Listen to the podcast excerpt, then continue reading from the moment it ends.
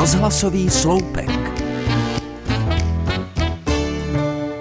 Dnes už si neumím skoro ani představit, že prvních sedm nebo osm ročníků podzimního knižního veletrhu od roku 1991 do konce 90. let jsem pořádala bez internetu.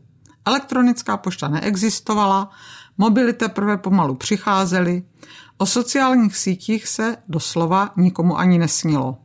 Převratnou technologickou novinkou byl fax, který už dnes skoro nikdo nepoužívá.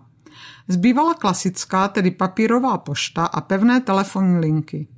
Dopis jste museli nejprve napsat rukou, na psacím stroji nebo později na počítači.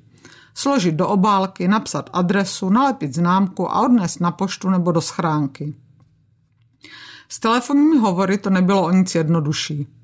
Když jste daného člověka nezastihli, měli jste prostě smůlu a museli jste mu zkoušet volat znovu a znovu. Telefonní záznamníky, které dnes už nikdo nezná zrovna tak jako fax, také teprve začínaly a rozhodně nebyly úplně běžné. To musela být hrůza, napadne asi každého. Ale vlastně nebyla. Jistě, napsat a odeslat dopis nebo se někomu dovolat vyžadovalo jisté úsilí. Ale zase se každý soustředil, aby napsal nebo řekl všechno důležité a na nic nezapomněl. Dopis se odeslal, hovor vyřídil a mohli jste se soustředit na jiné věci.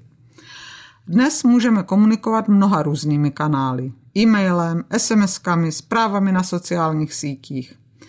Zejména před knižním veletrhem, ale nejenom před ním, musím být v podstatě neustále online. Ještě jedna otázečka, jen ještě upřesnění. A ještě si chci ověřit. A jen takový nápad.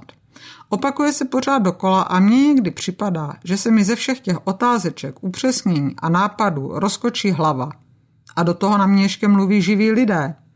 Třeba manžel se ptá, jak jsem prožila den. No jak asi? No hned mu to řeknu, jen co vyřídím tenhle e-mail a odpovím na tamtu zprávu, protože si ještě musím něco upřesnit, ověřit a zjistit.